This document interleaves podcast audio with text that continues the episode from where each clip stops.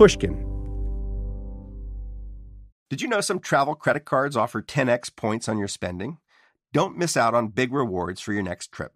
NerdWallet lets you compare smart travel credit cards side by side, curated by an expert team of finance nerds. What could future you do with better travel rewards? A free flight? A room upgrade? Don't wait to make smart financial decisions. Compare and find smarter credit cards, savings accounts, and more today at nerdwallet.com. Reminder, credit is subject to lender approval and terms apply. NerdWallet, finance smarter. The most innovative companies are going further with T-Mobile for Business.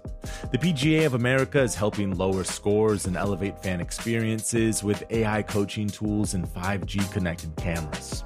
AAA is getting more drivers back on the road fast with location telematics. And the Las Vegas Grand Prix is powering race day operations with 5G connectivity, giving fans an experience at the speed they deserve. This is accelerating innovation with T-Mobile for Business. Take your business further at t-mobile.com/now. Whether this is her first Mother's Day or her 40th, she deserves more. Shop tons of stunning on-trend jewelry for every budget at Diamonds Direct. Diamond fashion jewelry, beautiful birthstones, everyday pearls starting at just $200. Commemorate the real loves of her life with a gorgeous pendant featuring the birthstone of the one who made her mom. This Mother's Day, Diamonds Direct is everything you need to say thank you. Diamonds Direct, your love, our passion. Online at diamondsdirect.com. Hey there, it's Michael Lewis. Before we get to this episode, I want to let you know that you can listen to each episode of Judging Sam, the trial of Sam Bankman Fried, ad free by becoming a Pushkin Plus subscriber. And with your subscription, you'll also get exclusive access to ad free and early bingeable podcasts, like Paul McCartney's new podcast, McCartney A Life in Lyrics, Malcolm Gladwell's Revisionist History, The Happiness Lab from Dr. Laurie Santos and tons of other top shows from Pushkin. Sign up in Apple Podcasts or at pushkin.fm slash plus. Welcome to Judging Sam, the trial of Sam Bankman Fried. I'm Michael Lewis. Court is on a break until Thursday, October 26th, the day we expect the prosecution to rest their case and the defense to begin theirs, possibly even with the beginning of Sam Bankman Fried's testimony. I'm here with Rebecca Mermelstein, defense attorney, former prosecutor, and partner at O'Melveny and Myers, and also with Lidia Jean Kott, our intrepid courthouse reporter. I should note we're recording this conversation on Monday, October the 23rd.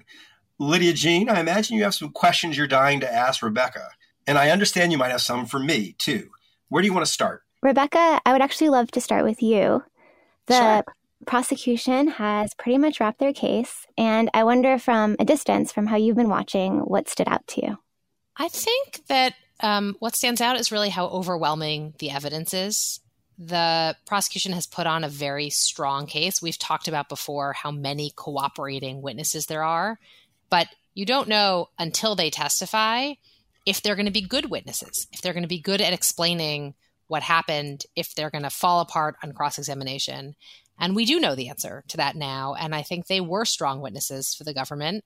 I think the cross examination did not, by and large, undermine the core testimony. And so I think the government's done a good job. How do you feel the defense has done?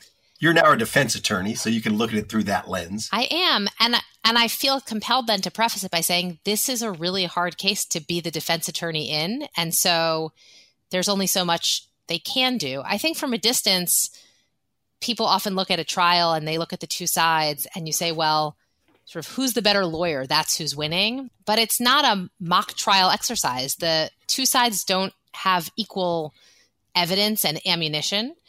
And the defense has to play the cards that they got dealt. And so often the deck is very, very stacked and it's not really a battle of better lawyering. I don't think there they've really scored a lot of points. Were there points that they could have scored and they haven't scored? It's hard to know from from this distance if there's more they might have done. But at the end of the day, they haven't really undermined, I think, the core allegations. To me, they haven't suggested that these cooperators are lying. And if these cooperators are telling the truth, he's going to get convicted. So I, I think it's not going well for them. One thing that stood out to me a lot about the prosecution is the extent to which they're really telling a story, like to the point where it feels like a movie almost. There was one moment when Nishad Singh, one of the cooperating witnesses, was on the stand and he talked about this heated conversation he had with Sam Bankman Fried when he said he realized that Alameda had taken money from FTX that it couldn't pay back. And this conversation was on the balcony of this penthouse in the Bahamas. And the prosecutors showed a picture of the balcony, and in the picture was in the evening. And they had um, Nishad explain where he was standing and like where Sam was. It didn't seem to be part of the legal making of the case, but it did feel like for the screenwriters who were in the courtroom, and I think there were some, they were just handing them a scene on a silver platter. And I wonder what you think about that, Rebecca. Well, I totally agree with you that it's not, that's not a piece of evidence that's important to the key facts of the case, but it really does give you some of the color about being able to think back and sort of think about what it would have been like on this luxurious balcony. And I agree that the prosecution has done a nice job of bringing moments of drama to the trial. People think criminal trials are all going to be a few good men and and big moments, gotcha moments. And really, actually, it's often a slog of evidence that you have to get through. But they have done a nice job of finding those kinds of moments. One I really liked was that the lawyer for FTX was testifying, Mr. Sun, and he was describing a conversation that he had with Sam Bankman Fried after um, Apollo had started to ask questions about the missing money. And in Mr. Sun's recitation of it, he says, you know, Sam asked me for explanations, like, what might we say about this? And Sun's reaction was, well, like, you could try to say this or you could try to say that, but these are not legitimate explanations. And he was clear with Sam that they're not legitimate. And Sam understood they were not legitimate. And then the prosecution immediately played a clip of Sam Bankman Fried on kind of his post collapse press tour, giving those explanations to a reporter. And then turned off the tape, circled back to Sun, and said, you know, is that the fake explanation you gave him? Essentially, you know, yes, no more questions. Um, prosecutors and all lawyers are thoughtful about trying to end on a note that's really strong. We know just about the way people's minds work that there's a recency and a primacy, right? The thing that happens first, the thing that happens last, and you want to really nail those moments, and they're doing a great job.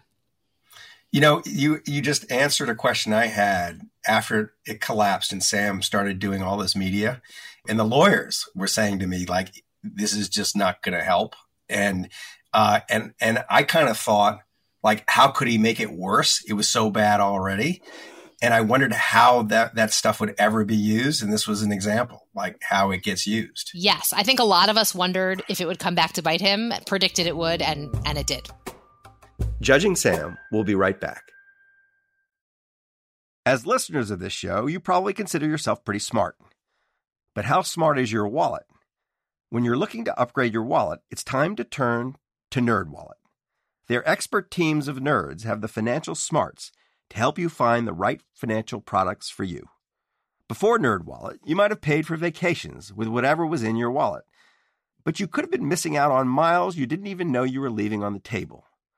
Now you can get a new card with more miles and more upgrades. What could future you do with more travel rewards? A hotel upgrade? Lounge access? Wherever you go next, make it happen with a smarter travel credit card. Don't wait to make smart financial decisions. Compare and find smarter credit cards, savings accounts, and more today at nerdwallet.com. NerdWallet. Finance smarter. As with all cards, credit is subject to lender approval and terms apply. The most innovative companies are going further with T-Mobile for Business.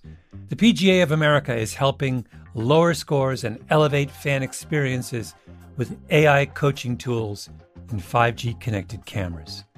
AAA is getting more drivers back on the road fast with location telematics. And the Las Vegas Grand Prix is powering race day operations with 5G connectivity, giving fans an experience at the speed they deserve. This is accelerating innovation with T-Mobile for Business. Take your business further at T-Mobile.com/now.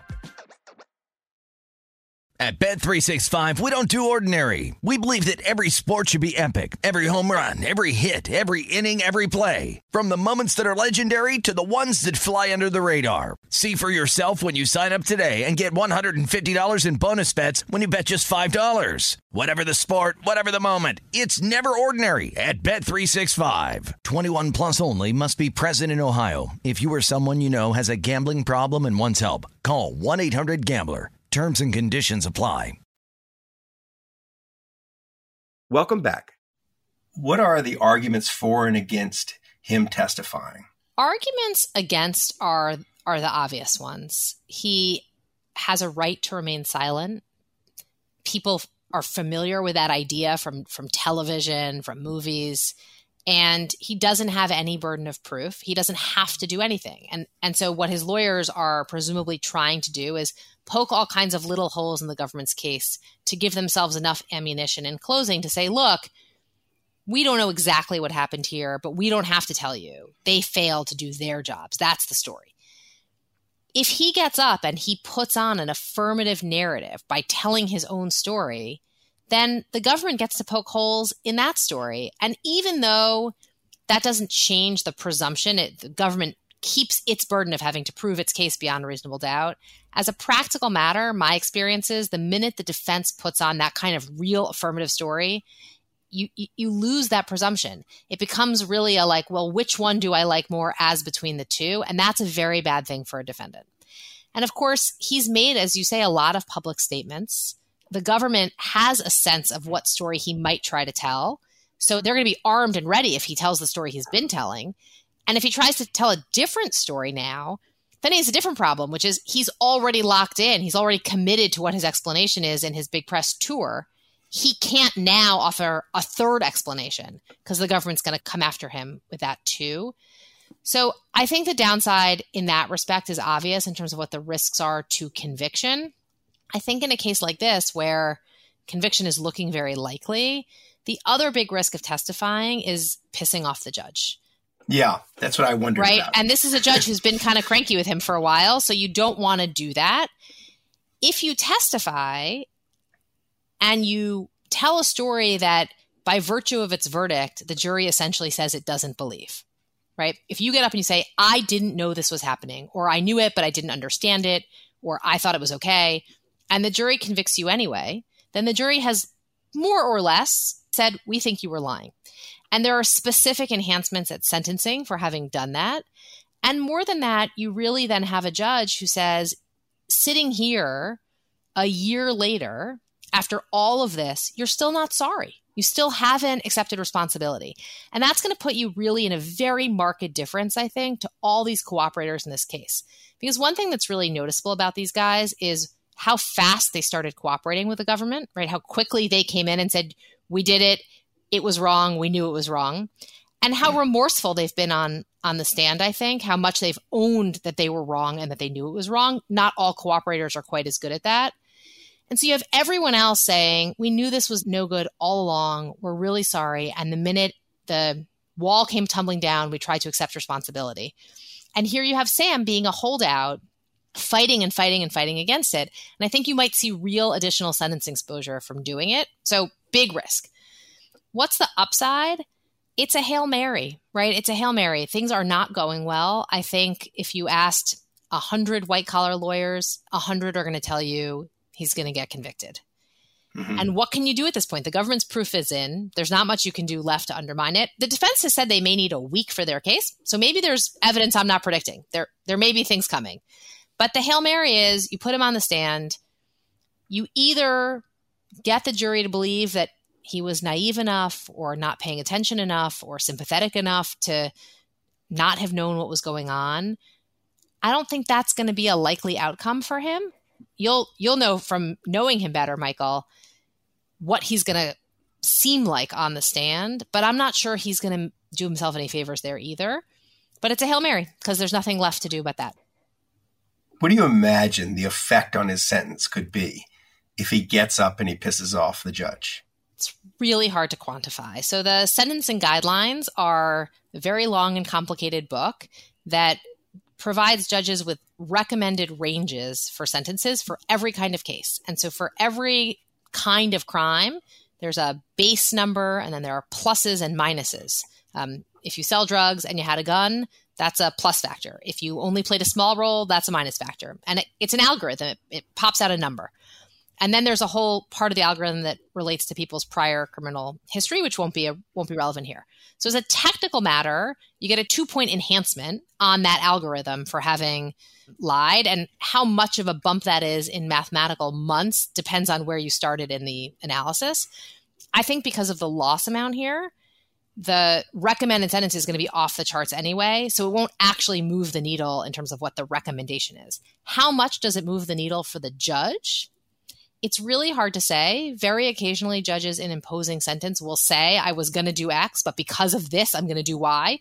You might hear that here, you might not. You know, 12 to 24 months. I'm making it up. No one really knows, but that's my guess. That's what you think it would add. Yeah, but on top of what 30 years it is so hard to predict what what yeah. Judge Kaplan is going to do here. I think the the recommended sentence is going to be essentially life because the loss amount's so high. That's not useful to anyone. Right. I think it's going to be between 10 and 25 years. Huh. You've been right about a lot so far. Well, this one's very hard to predict. I've been wrong about sentencing many times in my career. Huh. Michael, I'm curious as someone who has spent time with Sam Bankman Fried, what do you think we could expect if he were to take the stand? You know, he's expected to take the stand. I would not be surprised if he changes his mind. I think his lawyers think that the likely effect of taking the stand is not 12 to 24 months, but a, lot more. I think they think the judge is just waiting to pounce on that. So he's going to be sitting there thinking, am I going to get 15 years? Or am I going to get 40 years? I think they fear that kind of effect. So there's a part of me that thinks if I was a betting man and you gave me the odds right now, and the odds are probably 20 to 1 that he's going to testify, I'd take those. If he takes the stand, you know, it's tricky because because if you look at the whole case, I mean, that, that nobody disputes like what they agreed, all agreed was true, was so damning just to start with, right? The, all this money was never in FTX. It started out in Alameda. So the funds were mixed all the way back to 2019. The argument's all about when and state of mind. So it seems that the prosecutors and the, their witnesses have sort of agreed that people really started to wake up to this as a big risk in June when the crypto markets collapsed. And so I think Sam is going to try to tell a story about how out of touch he was from June until November. And it's not going to be believable because he's got all these other people saying, We told him. There are a couple things I've learned that have been interesting to me. One was the way he actively avoided the meetings to discuss the subject. Uh, that came up. Nobody made a huge deal about it, but that was interesting to me. Um, and that it was almost like a willful a- act. I mean, if someone tells you that there's a bug and it looks like we're short $16 billion, but maybe actually know that we're short less than that, you're in that meeting, right? You don't avoid that. Uh, so he just has too much to explain. How he will seem, I bet the jury, after they listen to him for a couple of days, it's not going to change their decision, but it's going to make them feel a little differently about it they'll see a person. I don't see how they do anything but convict him, but it'll change the tone of the conversation a bit. The whole thing's been riveting to me. Rebecca, I, I, it's been interesting to me to watch the way a lawyer tells a story.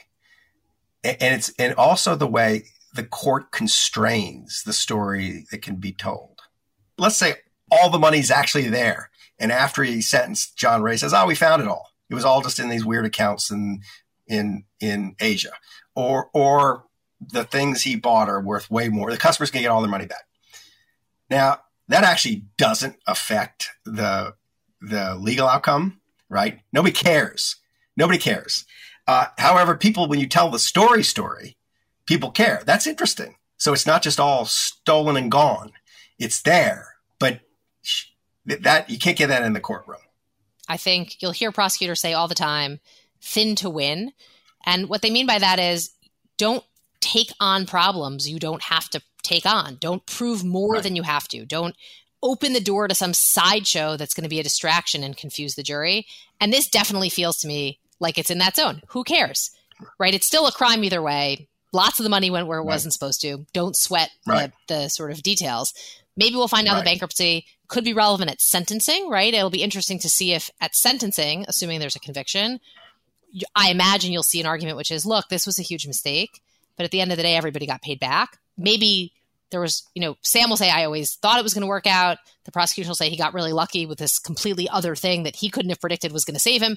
But bottom line, sort of everyone got their money back. And so that should be taken into account. I expect you'll see that argument. Yeah. But it doesn't seem like the judge would be that receptive to that argument. I don't think so. Yeah. I think the judge will say, you got lucky and that's great. And I'm glad people got their money back. But what you did, right, had the risk of losing everyone's money and you did it for your own selfish purposes and didn't care. Right. I got a question, Rebecca, that, that I, it's just been floating around in the back of my mind since all this started. What does it mean to prove intent? Intent to what?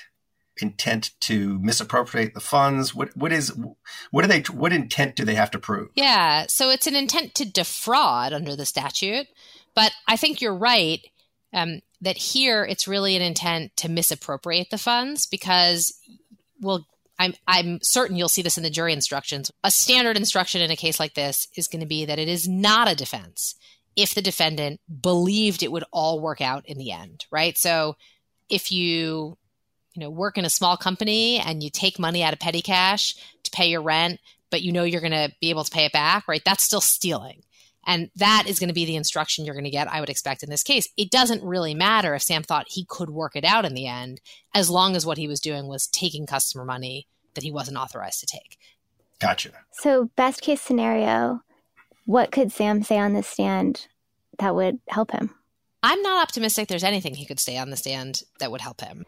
I think that in a ideal world that is really hypothetical, a defendant could be so sympathetic that they could encourage a jury to nullify, right? So in our system, we allow jury nullification. It's a very strange concept. We don't tell the jury they have the right to do this. In fact, if they asked, they would be told that they could not do this. They're instructed they must follow the law, that it is not for them, right? Punishments for the judge, and they have to follow the law. But if a jury nullifies, if after the fact you discover that the jury got in the room and said, oh, yeah, that guy totally did it, but we really don't think this should be, even be a crime, right? We think marijuana should be legal, so we're not going to convict him. That there's no recourse for the government. That's it, double jeopardy, and the case is over. So you could imagine a defendant, and I'm I don't think this is a good case for that. But you can imagine a defendant who was so sympathetic, so young, so naive, so compelling that even though the jury really thought they had done it, the jury didn't want to convict them. Is that going to happen here? I don't think so, and I'm not sure he has the right personality for that. But best case scenario, a defendant could hope for that. And so if I were his lawyer, I would tell him not to testify. I think it, I would understand why someone might feel it was the only alternative, but I don't think he's going to help himself. And there's so much to confront him with. He's made so many public statements um, that I think it would be a mistake. And I don't think he's going to because uh, no one knows. But I think that he has learned his lesson now, that he has seen at the trial the way in which the government has used his words against him, and he's gonna he's gonna um, decide to sit quietly. But we'll see. If he doesn't testify, what will happen? What will the defense do?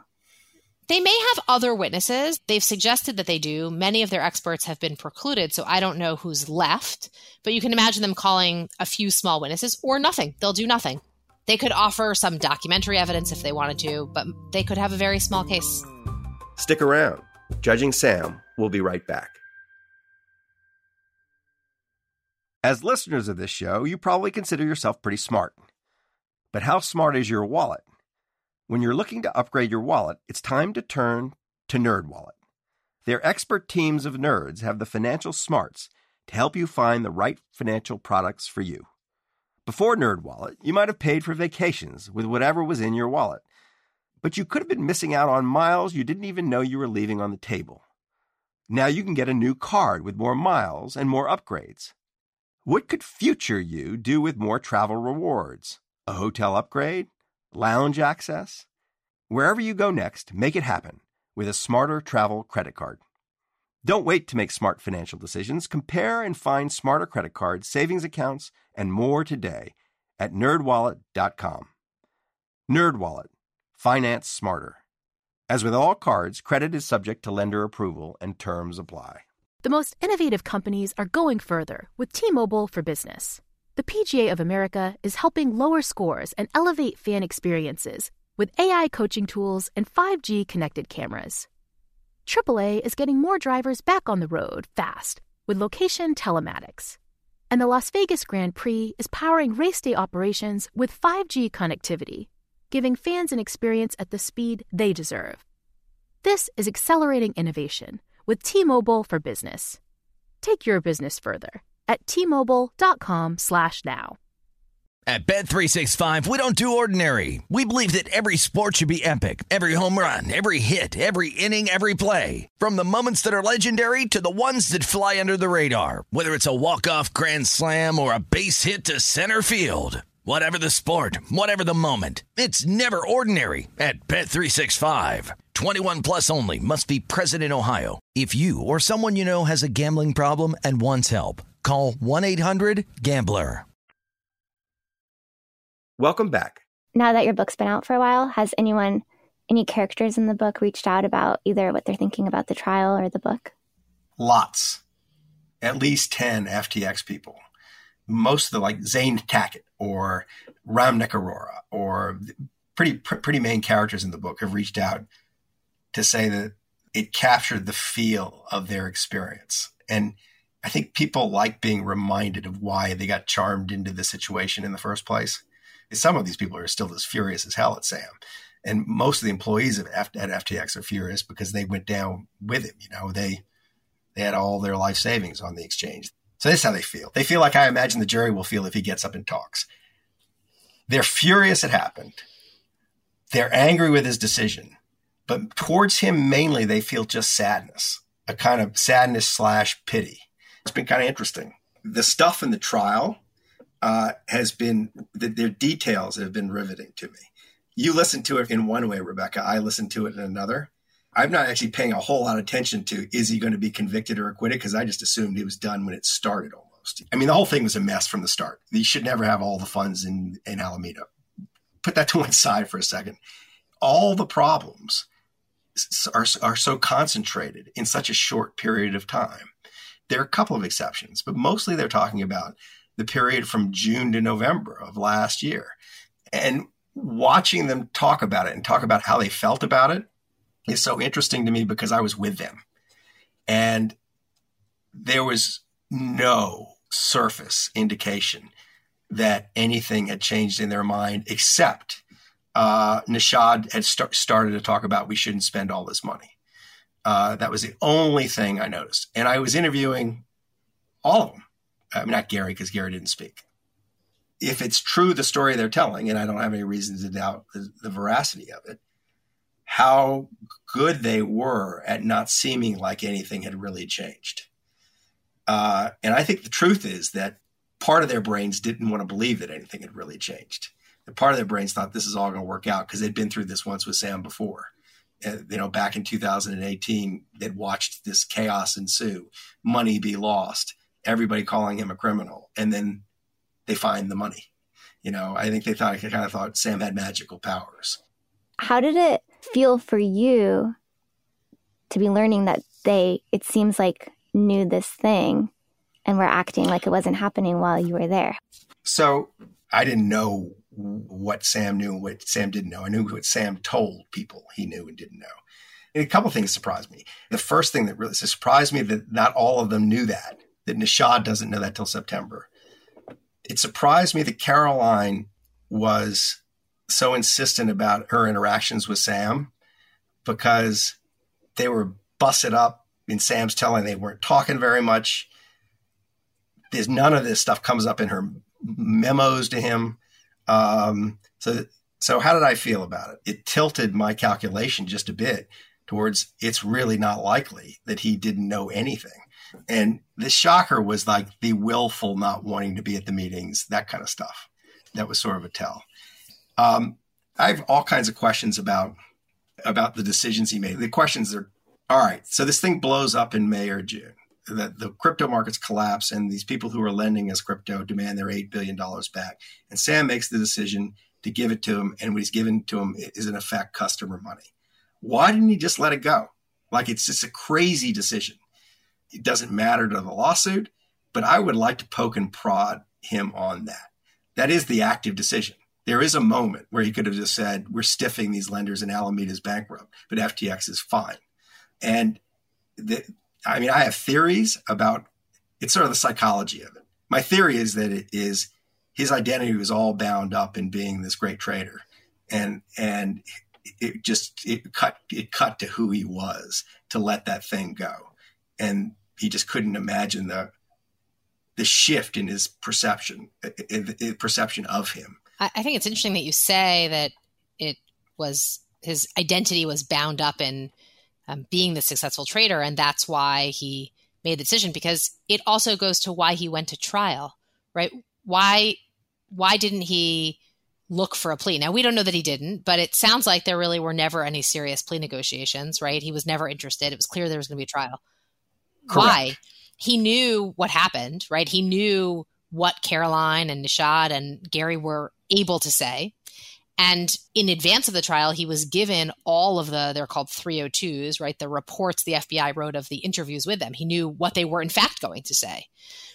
But he still went to trial. And I think when people do that, it's often this inability to accept the mantle of failure, of embarrassment, of admitting that you knew. It's even in the face of all that, it's easier to be able to maintain to yourself that it's not true. In his case, if you look over his life, he he preserves a kind of romantic notion of himself in a totally socially isolated situation and that romantic notion of himself is, is isn't paid off isn't confirmed until he collides with wall street and wall street says yes you're absolutely right you're a genius and uh, and you're that you're a genius at this this kind of decision making and alameda was home to that kind of decision making ftx wasn't I mean, FTX was just a dumb exchange. Uh, it, it, was the the risk taking was all in Alameda, and it, it, was such a threat to who he was to have that thing go down. This was fun. This was fun. I have a uh, homework assignment for LJ. What's my assignment? Okay, so it's a maybe an urban legend among trial lawyers, but everyone says that if you look at the jury when they come in with their verdict, because what'll happen is at some point the judge is going to say we have a note, or he's going to say we have a verdict. They're going to bring the jury in and there's someone's going to be the foreperson. They're going to have an envelope in it. And it's very dramatic, right? They're going to pass it to the judge. He's going to quietly open it. He's going to look down. He's going to read it. Everyone's looking at his face and he gets to know what the verdict is before everyone else. Then he passes it back to the to the juror and the juror stands up and the judge's deputy will say as to count 1 how do you find and they'll go through each of the counts. Everyone says that if you watch the jurors' faces when they come into the courtroom for that, if they look at the defendant, they're going to acquit him. And if they look away, they're going to convict. And I don't think it's true, but I do think you sometimes see what's happening. Sometimes they stare down the defendant in anger, and you can tell that they really sort of are personally angry at him. And sometimes you can't get anything from them. So we're not there yet, but um, I won't be in the courtroom. I'm curious to see what they do when they come in. I will report back. All right, LJ, I will see you on the courthouse steps on Thursday. See you soon. And thank you so much, Rebecca. Bye, guys. Bye bye. We'll be back in your feed soon with more expert analysis and news from Sam Bankman Fried's trial. Thanks for listening. Lidia Jean Kott is our court reporter. Catherine Girardeau and Nisha Venkat produced this show. Sophie Crane is our editor. Our music was composed by Matthias Bossi and John Evans of Stellwagen Symphonette. Judging Sam is a production of Pushkin Industries. Got a question or comment for me? There's a website for that atrpodcast.com. That's atrpodcast.com. To find more Pushkin podcasts, listen on the iHeartRadio app, Apple Podcasts, or wherever you listen to your podcasts. If you'd like to access bonus episodes and listen ad free, don't forget to sign up for a Pushkin Plus subscription at pushkin.fm slash plus or on our Apple show page.